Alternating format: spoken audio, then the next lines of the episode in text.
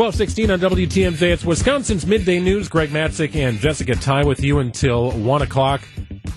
Talked about home sales being up in the state of Wisconsin, Milwaukee area specifically, about 7.5% year to year, January to January.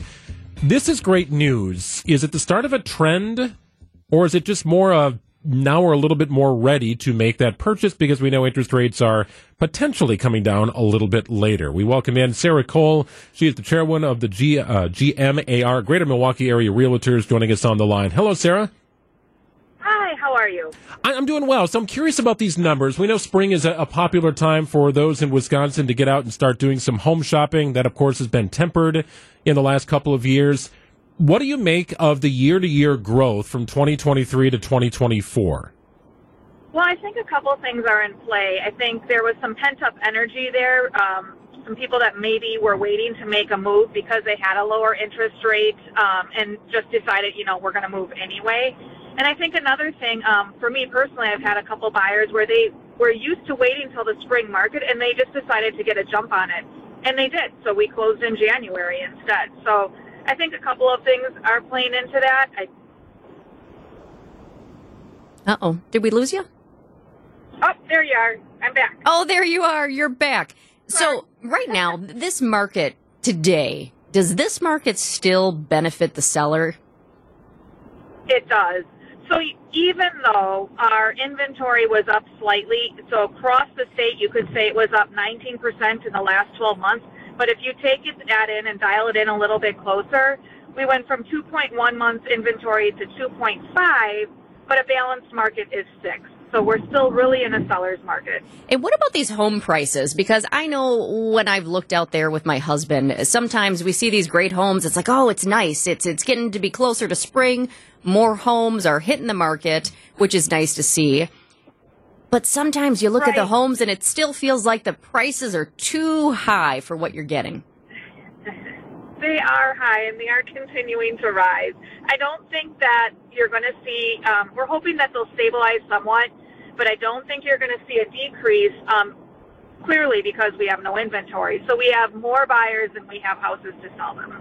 You know, it's interesting, Sarah, if, if you look, and, and, and be curious to explore the nationwide trends as well, what markets continue to grow, what markets uh, have leveled off a little bit.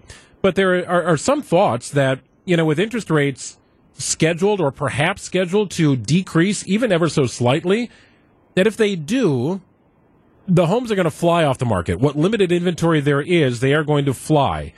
Are, are you better off maybe getting ahead of the game, thinking that you might be able to refinance in, in a couple of years to at least get into the home that you want to get into? I think so, and I think that was um, again my buyer's experience. It was just better to get into the home and then deal with maybe a rate reduction. And some mortgage companies are offering, you know, low fees or no fees to um, refinance if the rates do come down. You know, our chief economist for NAR, the National Association of Realtors, does predict by, you know, fall that we should be down about 6.3%. Now, it's just a prediction, but if that happened, that would be great. That does help affordability as well.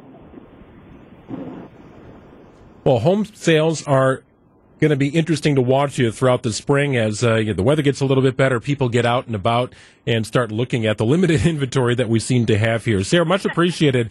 And uh, thank you for spending a little time with us today and helping us break it down. Thank you so much for having me. Have a great one. You bet. Sarah Cole is the chairwoman of the Greater Milwaukee Area Realtors. I, I play around on Zillow a lot. I'm curious to see when markets sort of level off a little bit. Uh, it's more of a nationwide view but uh, home values is in Sussex, in Elm Grove, in Greendale, Greenfield, in Fond du Lac. Like everything is is up. Oh yeah. Hey, you talk about Elm Grove. I, I look at Elm Grove just out of curiosity from time to time because that's where my mom is, and there's like four homes.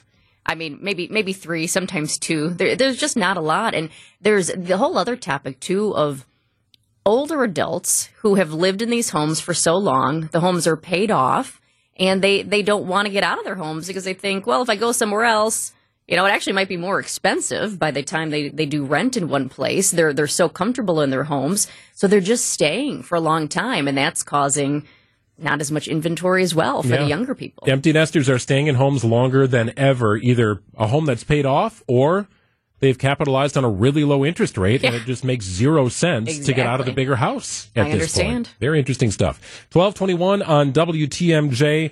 About ten years ago, the Bucks drafted a young player out of Greece. Yeah, you know his name, you know his story, but do you know all the details about how Giannis got his family to Wisconsin? It's fascinating. We've got a clip coming up. It's twelve twenty one.